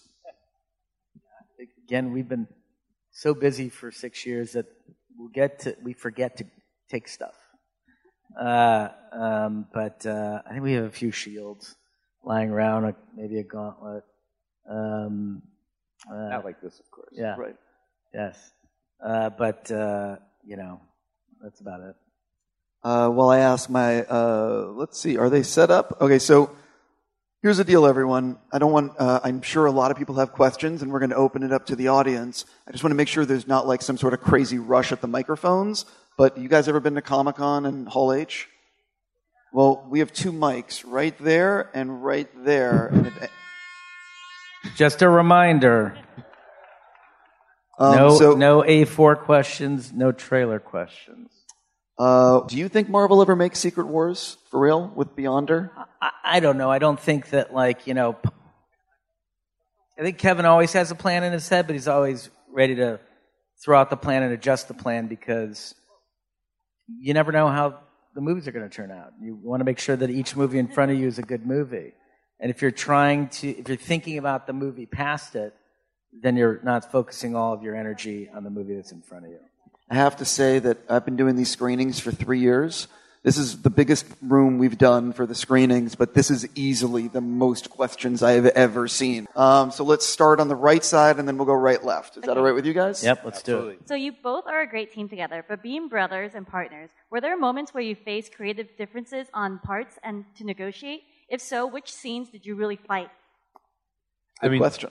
Yeah, great question. I mean, that's very much a part of our process. I mean, we like the fact that we have different ideas and then we have to sort through those ideas t- together. Like Joe said earlier, this, we have this concept of best idea wins. So our process is basically pitching one another what we think we should do and sort of working through it and and figuring out you know what the right way to go is. And sometimes we do disagree, but that ends up that that often allows us to just bore in on something even harder and really figure out the best way to attack it. Left side. Hi guys, uh, thanks again for being here. I got a really nerdy ass question, so if you will indulge me. Uh, in this movie, Tony Stark says that it's been six years since the first Avengers movie, and Thanos has been in his head the entire time. But in Spider-Man Homecoming, there's a title card that says eight years since the first Avengers movie. We Does- didn't make Spider-Man Homecoming. So they screwed up, right? They, they totally screwed up, right? It is six years officially canon after the first Avengers movie, yeah, right? whatever we said is right. That's right. Thank you, guys. Right side.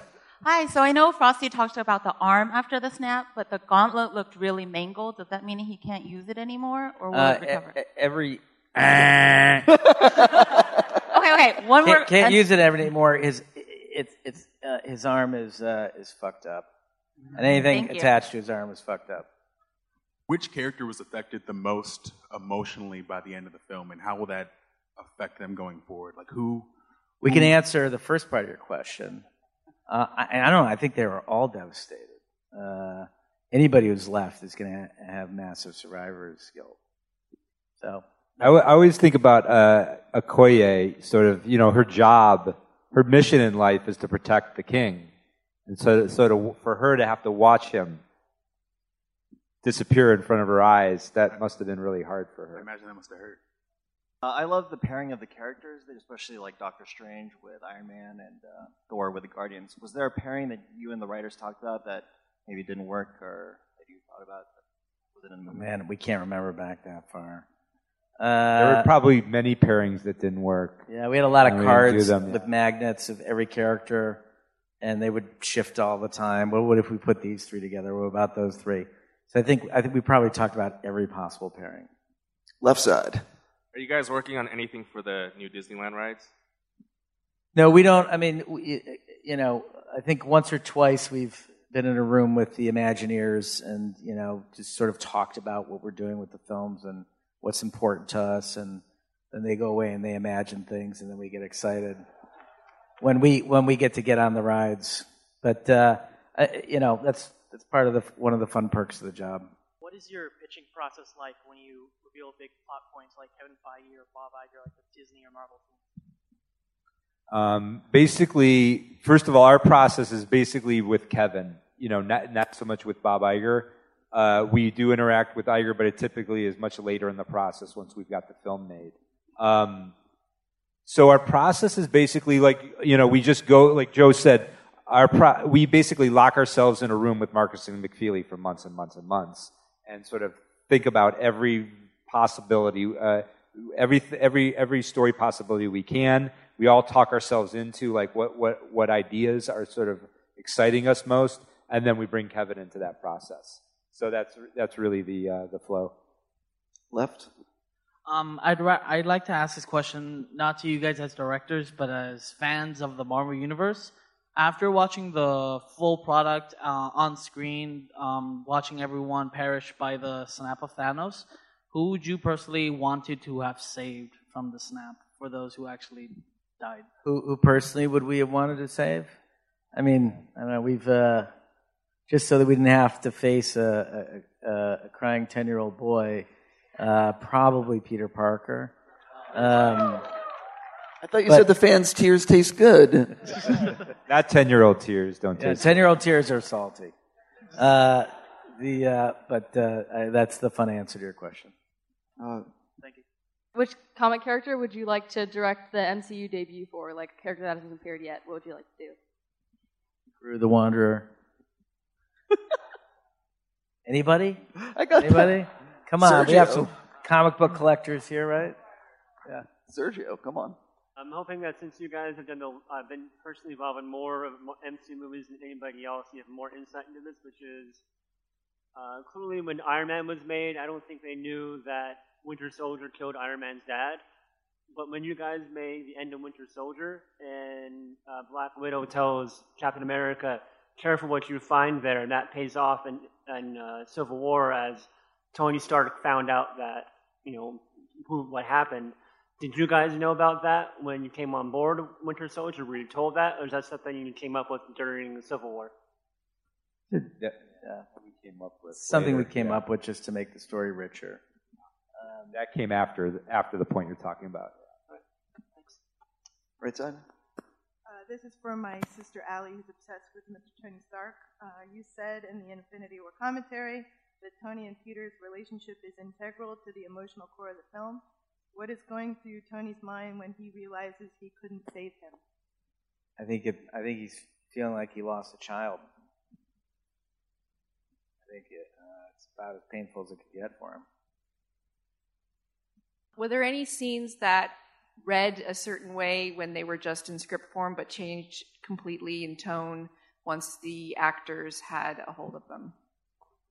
Yeah, that I mean, the the scene we we've that was brought up earlier where Thor meets the Guardians. You know, especially when he and uh, Thor and uh, uh, Star Lord start to square off with one another. That even though it was again that scene was specifically scripted, it took on a whole new life once the once once the actors got it on its feet. I mean, that was you know that was comic acting at its best. That was one of that was a really thrilling day on set. I mean, to see those guys take that sort of difficult, complicated material on the page and sort of get it on its feet in, in a way, like in a way that was uh, so fun and so crazy and so unpredictable, but also held together and was grounded. That was a that was a pretty magical day. Thank you. Hi. Concerning the characters that disappear at the end of the movie, were the characters that were chosen to, to disappear, was that always a set thing at the beginning of the creative process, or do you guys have to kind of like discuss and like kind of switch over? This person might disappear or whatever. No, I think we, we always knew how we wanted the story to end. That was one thing that we knew from the very, very beginning. Oh, hi. Uh, I just want to say, first of all, like, it was a great movie. Uh, I was just wondering, like, since the As Brothers, it's unique, like, two minds working on, like, one movie. Was there any times during the set where you guys have, like, different perspectives during a scene? And, like, how would you guys, like, handle that? We would wrestle. Did you guys, what what was the last time you guys really fought over? I don't know. The last thing we really fought over Yeah. It was earlier today in the edit room, but we can't. yeah. Wait, are you you're making another movie? Yeah, we are. We're working on something right now. Got it. Uh, Uh, hi. From uh, from a technical standpoint, making these movies can again be really technical. So, from uh, an emotional aspect, what was the most emotional scene to shoot? Hmm. I mean, I think. Uh, Thanos Gamora was a very Yeah, it was very scene. tough scene. I mean, we really wanted to make that. You know, we ran at the at the at the full complexity and depth of what that scene was, and that you know the way we worked with both of those actors, with Zoe and Josh on that scene, uh, was you know we, we very much grounded it in the complexities of that relationship. Uh, I mean, it's a huge you know huge tragedy at the center of the fi- at Yeah. the film. Zoe's amazing in the scene, uh, and it's you know it's a story of a of an abuser uh, and his victim, and he wins. So it's a very uh, painful scene. What's your favorite MCU movie that you haven't worked on, and why? Well, I think it, Iron Man, the original Iron Man, because you know it was, the, it was the first film. It was our introduction to the whole thing. I remember when I saw that movie, I was just like blown away by it, and I was like, "Whoa, we, I can't believe we didn't make that didn't make that movie." Little did I know we, we would get a chance to uh, play in that sandbox someday. uh, Joe, did you have a favorite? Uh, Iron Man. Which character would you like to see live in the MCU? I know you mentioned the Wanderer and a little bit about Secret Wars for storyline, but who do you think you would love to see in the next few years? I don't know. That's a tough question. A lot of my favorite characters are already on screen. All the characters I used to collect as a kid. Who who do you want to see? X Men as a part of the MCU. Yeah. Yeah, well, it's coming. I'm like first week. I think it's the first week of January. You know. So it's crazy to me that the Phase Three reveal was already four years ago, and to quote Doctor Strange, we're in the end game now. Uh, how did it feel to be at the El Capitan with all the anticipation of this whole lineup of movies to now being six months out of Avengers 4? It's like a whirlwind, but uh, you know, I think the our favorite part because we are such huge comic book fans and movie fans, and we we were you before we started doing this, and so we understand the feeling of seeing something that you're passionate and emotional about, and characters that you care about and you grew up with. Um, so for us, when we show these films, especially premieres, when you know people are seeing them for the first time and reacting to to them for the first time it makes all of the hard work of making these movies worth it. As a fan of IMAX, it's incredible that you shot Infinity War and Avengers 4 uh, completely in that format than with Civil War. But how come, uh, with no changing aspect ratios, the IMAX format did not make it to Blu-ray? Did not make the Blu-ray? Yeah. That's an IMAX question, frankly. Uh, they uh, they have agency over that format uh, and uh, and it's complicated. It's about the best answer I can give you. But uh, we spent uh, a, a, long time uh, trying to make that happen. Doesn't mean that you won't won't see it in in uh, you know after theatrical at some point in in, in IMAX format. Hi, Thor's entry into Wakanda is arguably one of the greatest scenes in the MCU, and uh, along with Alan uh, Silvestri's uh, main Avengers scene. That was just epic. Yep. Um, so where did like with it being Thanos' story? Did you like it? Kind of became a climax moment of the film. Did you know this ahead of time, and was this purposeful? Sorry, do we know what ahead of time? Did you know that this would be like such a like a false, misleading moment in the film? Yeah, we've Yeah. spent a lot of time working on those kinds of moments over the years for you guys. Uh, when uh, Fury, quote unquote, dies in Winter Soldier, we knew we had to spend a certain amount of time with the characters absorbing that emotionally because you've all become so good at watching narrative that you're predictive now. And uh, if you uh, if we didn't ascribe the right amount of screen time to that character's death, you wouldn't believe it. Uh, and so the same thing holds true when we're um, trying to tell a story where we don't want you to think that the villain is going to win. Uh, we have to give you a hero that you think is going to win the story, and he has to have those uh, those moments that will make you believe that he's going to win, like his arrival in Wakanda. Thank you. Why is it you guys decided to use Stormbreaker and not Beta Ray Bill at all in the film? So many characters. He's the owner of Stormbreaker. Beta Ray Beta Ray Bill has been discussed many times. He was one of my favorite characters as a kid, but you know, it's just really where functionally where does where does he fit? You know, we've we've got a lot of characters that you care about that we're trying to tell stories about, a long term, uh, you know, a long arcing narrative about, and um, uh, and when you know new characters come into the world, they have to have an effect on the story. Otherwise, there's no value in introducing them. And you know, we just didn't have a space in a, a film like this to do that. I mean, we to be honest with you, you know, we we didn't ever when we were starting this, we didn't know if we could pull off the number of characters that we ended up pulling off because there was no there's no model for a movie with this many characters in it. You know, there's no sort of nothing you can look back. There's no structure you can look to and lean on that says, "Oh, here's here's how a narrative can be built with this number of characters." So we really uh, the whole the whole process was us just sort of figuring out how do you take even the number of characters we had and sort of pay them off all properly in a story. Personally, what's your favorite moment or scene from the movie and why? Uh, depends on the day, I think. But I, I, I love Thor's arrival in Wakanda. I think it really has you know big payoff in the movie, and just as a comic book geek, that's a that's a moment that makes me excited uh, when I watch it. But I think some of the more emotional moments would probably be um, our true favorites, just because those are the things that we feel uh, um, you know impact uh, you, the audience, the most. Uh, that impact the characters the most we try to take, if you go back and, look at all of the films that we've done for Marvel, we try to take really big swings narratively with each of the movies because, you know, I don't, like I said, I sat in Empire Strikes Back five times in a row for a reason because it had a massive emotional impact on me and it's something that, uh, you know, it's a reason I'm making movies now. And we want to try to pass those kinds of moments uh, onto uh, uh, um, uh, you know moviegoers that uh, someday maybe will inspire them uh, um, um, to uh, to tell stories. I mean, in that spirit of those moments, uh, I would cite them. You know, when when Wanda has to destroy Vision's stone.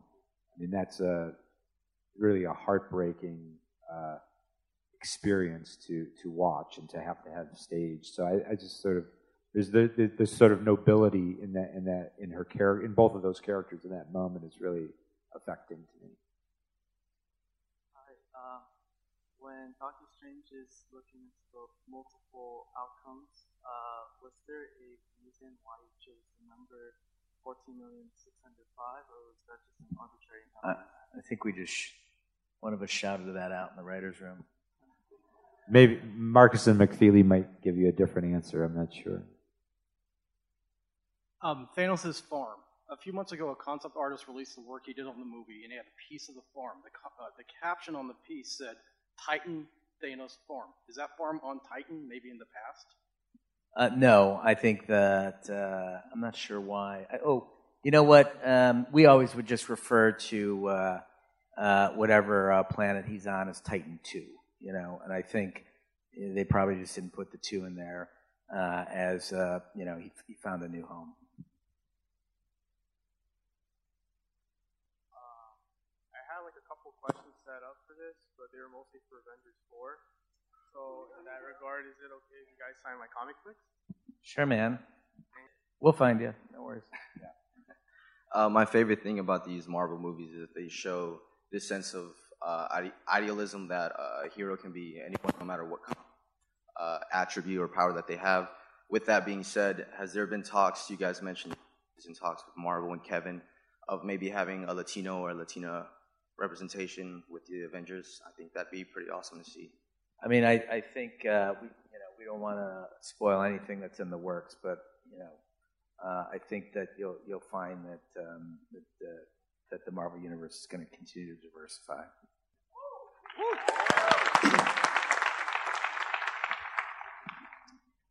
Yeah. Uh, what was your first comic book, and how did you get exposed to it? Uh, I got handed a box of comics from my uncle, who was about 24 at the time, and he was like, "Here, here you go. I'm done with my collection. You take it."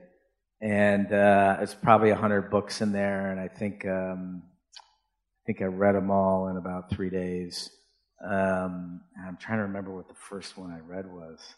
It might have been a, it might have been a team up book, um, but they were uh, uh, they were all sort of late '60s, early '70s comics from his youth. And I would just draft off of Joe's collections. Thank you. Okay, um, my question is, um, if it's it's about the Asgardian refugees. I was wondering when Thanos did his snapshot, like, did half of them just die again, or were they spared because he just killed half of them? And also Nope, about the other ha- half of them died again. Serious? That's harsh. Yeah. That's harsh. It's Thanos. Hi. What prompted you to put Rocket and Thor together? I love their chemistry and would love to see more of them together. Maybe they can have their own movie called Asgardians of the Galaxy? Uh, Rocket. nice. Yes, I like it. Yeah. Uh, you know, we were really we, we had this um, phrase that we'd use in the writers' room that we called strange alchemy, and it had nothing to do with Doctor Strange. It just meant peculiar alchemy. What what kind of chemistry could we create by putting characters who had never been together before uh, in uh, on on, uh, on a journey or in stories together? And Rocket and Thor just felt fun to us. There's also an interesting, I think, spiritual connection between those two characters in that, you know, there's something very dark and broken in Rocket's history, and Thor is in a very similar place. So, if to find somebody who's going to sort of recognize that Thor needs needs to be uh, reached out to and and needs a little help for, that it seemed appropriate to be Rocket. All right. So my question is, um, as a big fan, and I know you guys are big fans as well. Um, with uh, new villains, I mean, who would you guys say would be like your favorite villains? My personally was like MODOK, uh, Doctor Doom, um, Super-Skrull with the Skrulls being introduced. So, like, what would you guys say is like a villain you'd like to see on the big screen? I I always loved Doctor Doom as a kid. Um, to uh, I'd love to see uh, Doctor Doom again. I would definitely love Yeah. Doctor Doom to be back and done the right way. Yeah. you said it. I didn't say that. Hi. Um, in response to uh, We Don't Trade Lives, uh, Vision asked, well, reminds Steve Rogers that he did he traded his life 70 years ago, and asks him why the per, uh, present situation is any different. Um, I was hoping either of you or both of you could share what you think Steve Rogers would have answered. why the present situation is different. I think, I think because Cap is always going to look, you know, because they haven't gotten to that point yet where that was their only option. You know, Cap's always going to look for a way to keep moving forward and to not go there. You know, Cap, you know, when Cap did had to make that choice, it was his only choice to make. And when Vision sort of brings that up in that context, Cap's, Cap, Cap refuses to accept it. However, you know, sadly, Vision ends up getting to the point where that is the only choice, and Vision rec- recognizes that as well when he gets to that moment, and when he asks uh, Scarlet Witch to destroy the stone. So um, I think that's really what's at the heart of it is is figuring out how to fight any way you can until your only option is is self-sacrifice. I wanted to say that um, I'm, I'm a big fan of the Captain America Winter Soldier movie as well. And um, I wanted to know, I don't know how true this is with the Disney streaming service, but there, there was a rumor that came out a few weeks ago about there being a Winter Soldier and Bucky spinoff. Would you guys be. Uh, Winter Soldier and Falcon spinoff. Yes, that. Um, would you guys be directing that? Or do Uh, you know if about that? there is one, we're, we're not involved with it. Oh, okay. I, I need them helming the uh, Spider-Man Wolverine movie. That's right. Yeah, Um, of all the characters that showed up in this movie, was there any character you possibly wanted to have more screen time in the final cut than they actually got? Oh, wow. No, I mean, I think I think the the movie played out the way that it needed to play out. Hi, uh, since you've worked with Marvel already for several several years, what would you say that they look for when they hire directors for their films? I think the I think th- they're looking to be surprised. I think that's part of the secret to their success. Is they this is something we learned when we went in. Is like Marvel doesn't want you to come in there and tell tell them what they're thinking, already thinking. They want you to come in there and tell them something they weren't already thinking. That's when they get excited. Because they, you know, they know that that's the secret to their success. They have to keep bringing fresh ideas into the table and uh, fresh perspectives and uh, find out ways to like not, not only s- to surprise themselves so that they can surprise audiences. So I think that's uh, one thing that we we came with, in with a very strong point of view on Winter Captain America Winter Soldier, and I think that's what lit them up. So you can't see this picture from this distance, obviously, but this is me, Avengers Infinity War premiere night in a tuxedo. So I really wore a tuxedo just to show my hype and admiration for the film. A lot of my friends were calling me bomb and thought it was awesome. A lot thought it was outlandish. I would be able to live peacefully if I knew the Russos gave me props for repping a tuxedo for that night, man. You you wore a tuxedo to the premiere? Is that Yeah. what you're saying? Yeah. And it, it was You get you you get major props for that, man. How come you didn't wear the tuxedo tonight? That's the way to do it. Yeah. You know, I didn't want to overwhelm everybody. I just wanted to enjoy you guys' presence. I can't take the shine, you know. Thank so, you, man. Thank you guys. Thanks, man. Cool to hear. Hi. Uh, as a fan, uh, I've probably seen this movie like 500 times. Um, and my question is, as the filmmakers who are making this movie, did you guys ever get tired of watching the same movie over and over during the editing and post-production process? Well, it, it, you know, for uh, through that whole process, the movie's constantly changing. You know, we're we're con- so really what we're we're not watching necessarily the same movie over and over. Like every time we're watching it, it's different.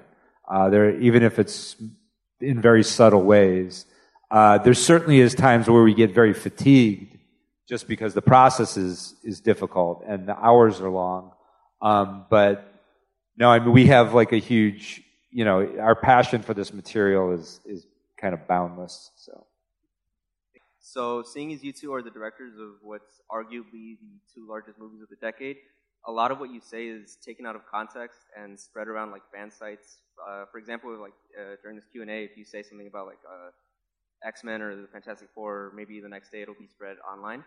Uh, do you guys like? Are you guys more wary of what you say in Q and A's like this, uh, so that like a lot of the information that you spread isn't like uh, misconstrued as like as uh, false, like as, as spread as rumors? That's why we joke around a lot, so you never know whether we're being serious or not. But no, it's a good point. No, it, I mean we do. We, yeah, the short answer is yes.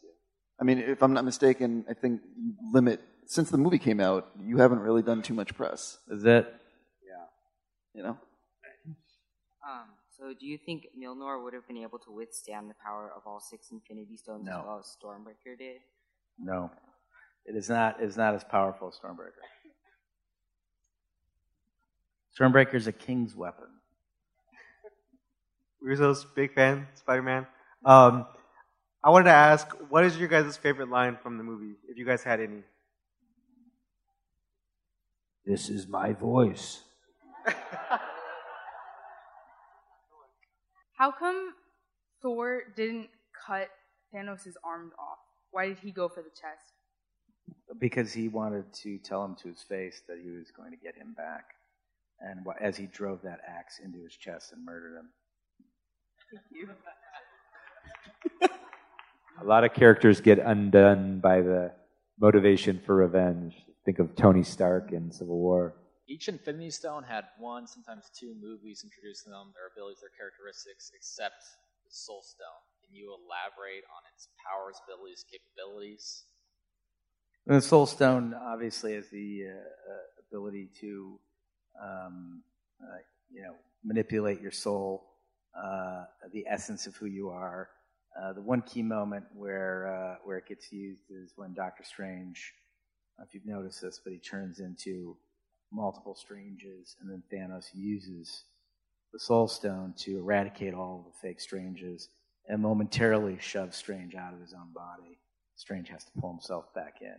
So, of course, uh, when uh, when uh, Thanos goes to the the Soul Stone itself to to speak to uh, his uh, his dead daughter, uh, obviously has the ability to resurrect and conjure, uh, you know, the, uh, the spiritual um, uh, representation of, uh, people who are dead.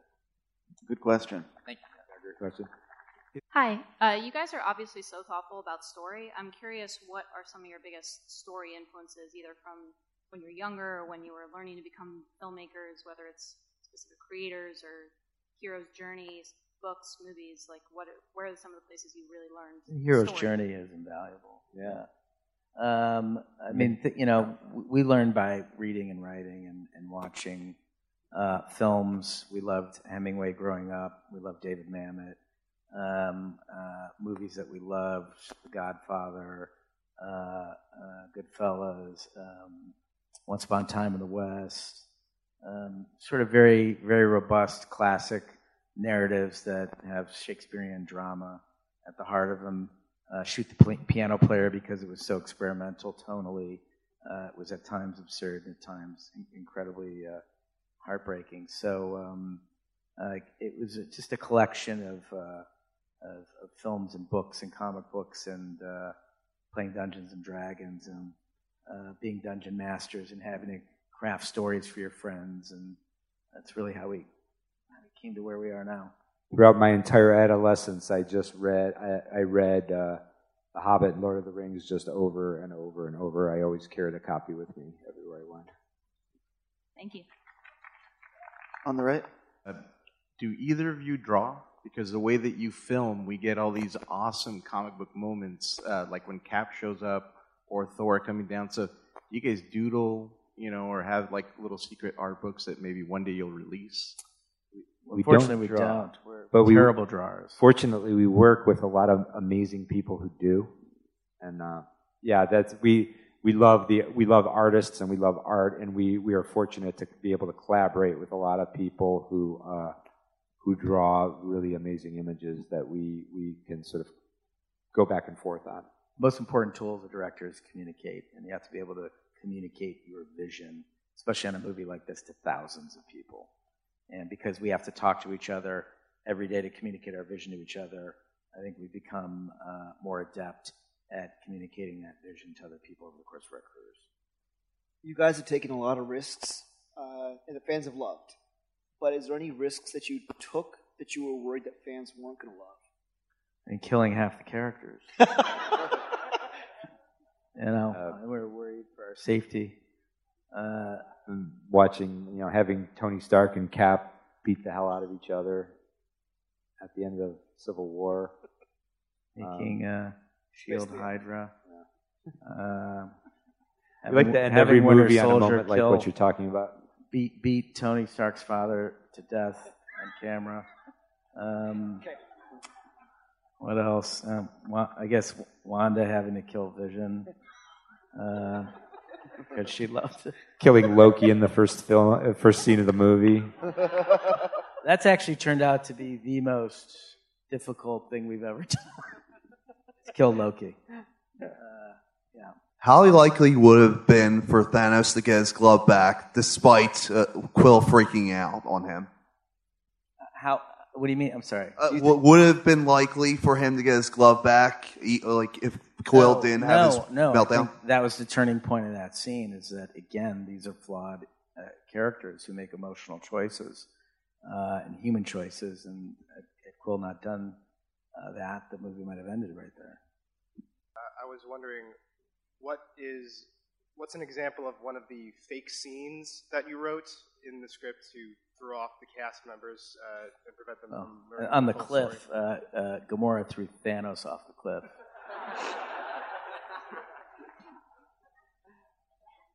So basically, the scenes are just opposite of what happens. Basically. Right. Okay. All right, thank you guys so much for coming here and doing this. I'm a big fan. This is this is awesome. So, um, as filmmakers, what were the biggest takeaways that you guys had from making Infinity War? What are the things that you learned? Never shoot two gigantic movies back to back. That was probably the biggest thing we learned. And don't eat donuts for breakfast every day. If you guys could wield one stone for your own personal use, which one would you choose? Is there a pizza stone?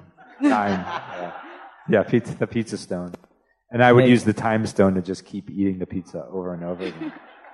So I love Avengers: Infinity War, and that being said, I've watched this movie way too much because I'm the one who noticed the hairstyle changes. So that being said, I don't mean to be rude, but I'm very. Wait a minute. Yes. Didn't, didn't your hair change from when you were up there?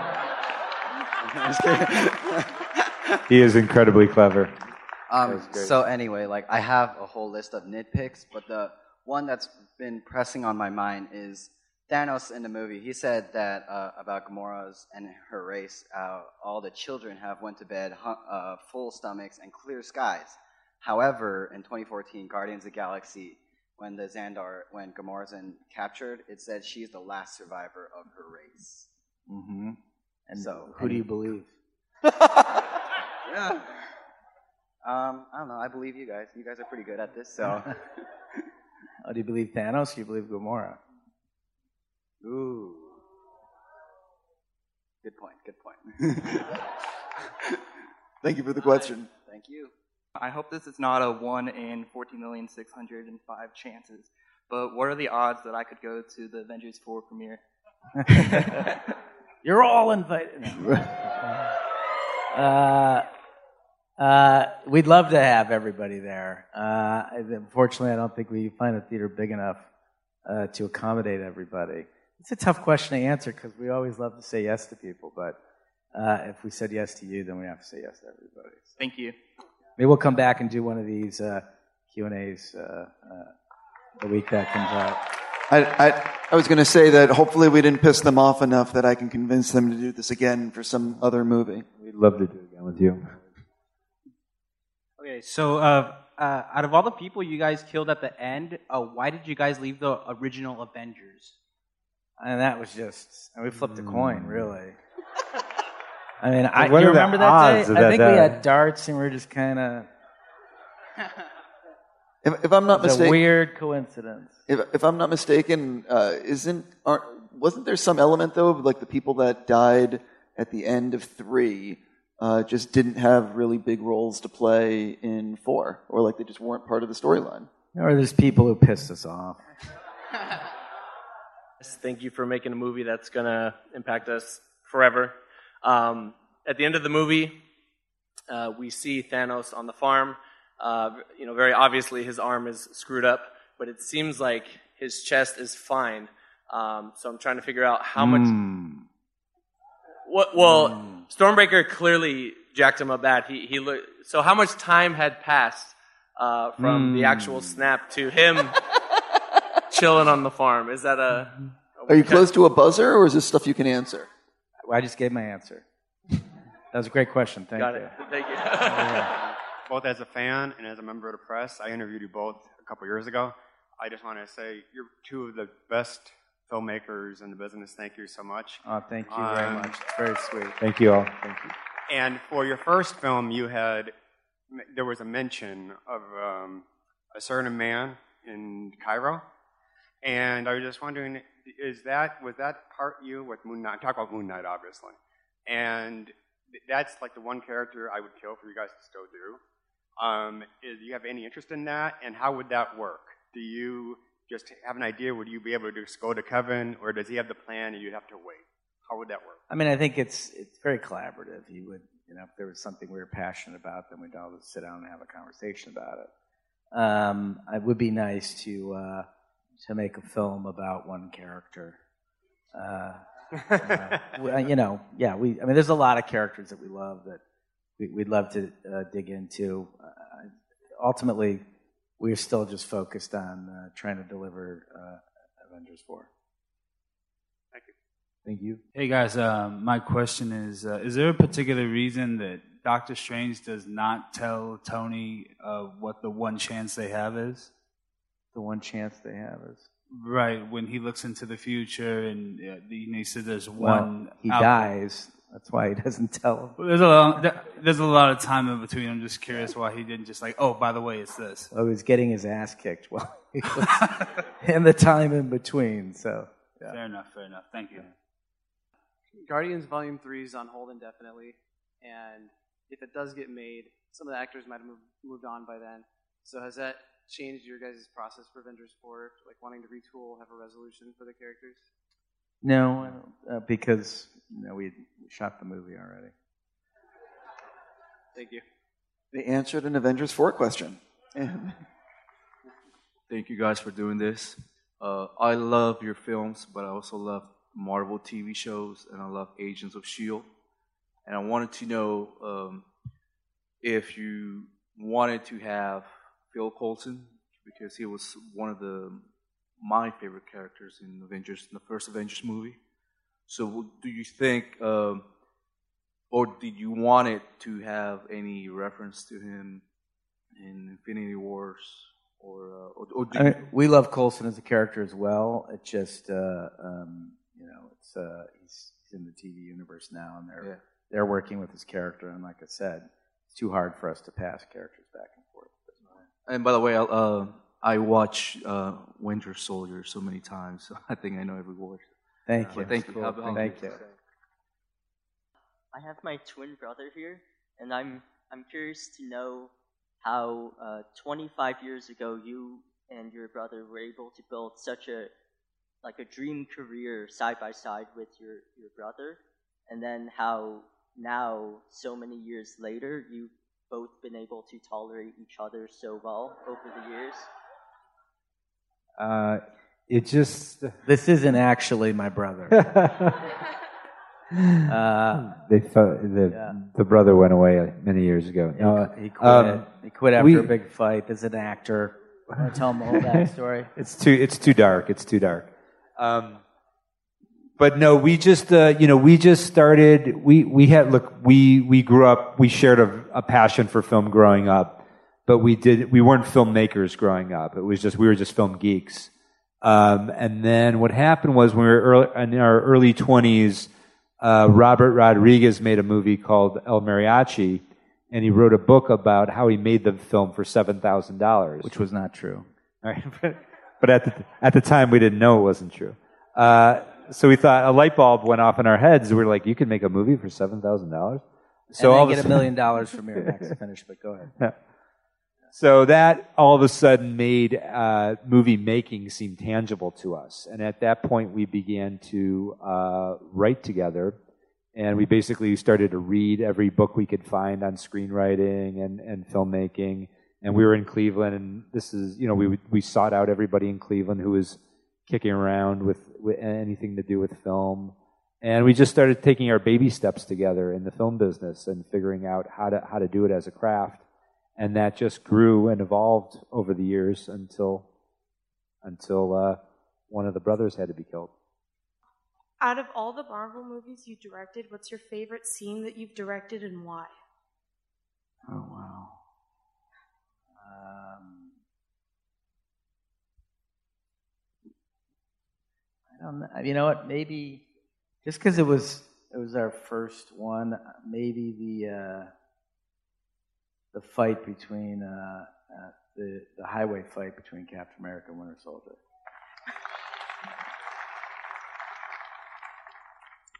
Or why is Gamora? or why is Gamora? Yeah. Yes. So, was there a specific reason Adam Warlock was not in Infinity War? Because in the comic book, he had a pretty major role in the plot. And is he going to come into the movies or a movie as a major character at some point? Well, again, you know, we had a lot of pre-established characters, and sometimes characters from the books. One, again, being a comic book fan, I don't want to see a literal interp- interpretation of a comic book that I've read a hundred times because I don't want to go to the theater and know exactly what's going to happen in the movie. It kind of ruins the experience of going to a movie.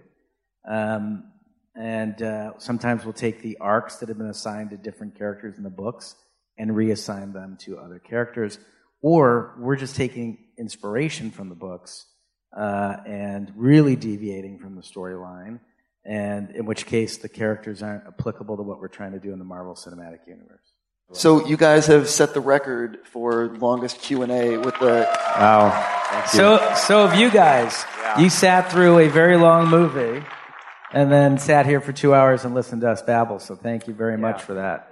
Uh, thank, thank you, and thank, thank, you, for the amazing questions, and thank you all for your questions. So before before we wrap, I just want to say again a huge thank you to Disney, Marvel, ArcLight Cinemas, Sideshow Collectibles, Hot Toys, Joe and Anthony Russo, and all of you guys for coming out tonight to to do this. For real. Thanks.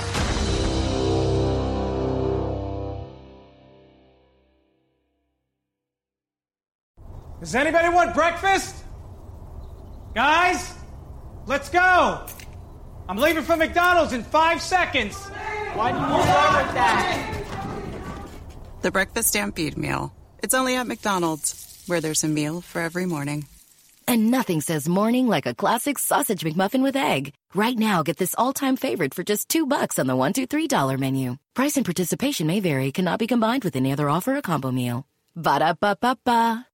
Did you know you could shop around for prescription prices? With GoodRx, you can find free coupons at over 70,000 pharmacies and save up to 80%. It's that easy. But don't just take my word for it. Dr. Adam says, I've been telling all my patients about GoodRx. Jacqueline says, my medication was $65 without insurance, but I paid 25 Aubriana says, you don't have to pay full price to live your best life. Couldn't have said it better myself. GoodRx is 100% free. Download the GoodRx app today and start saving. GoodRx is not insurance.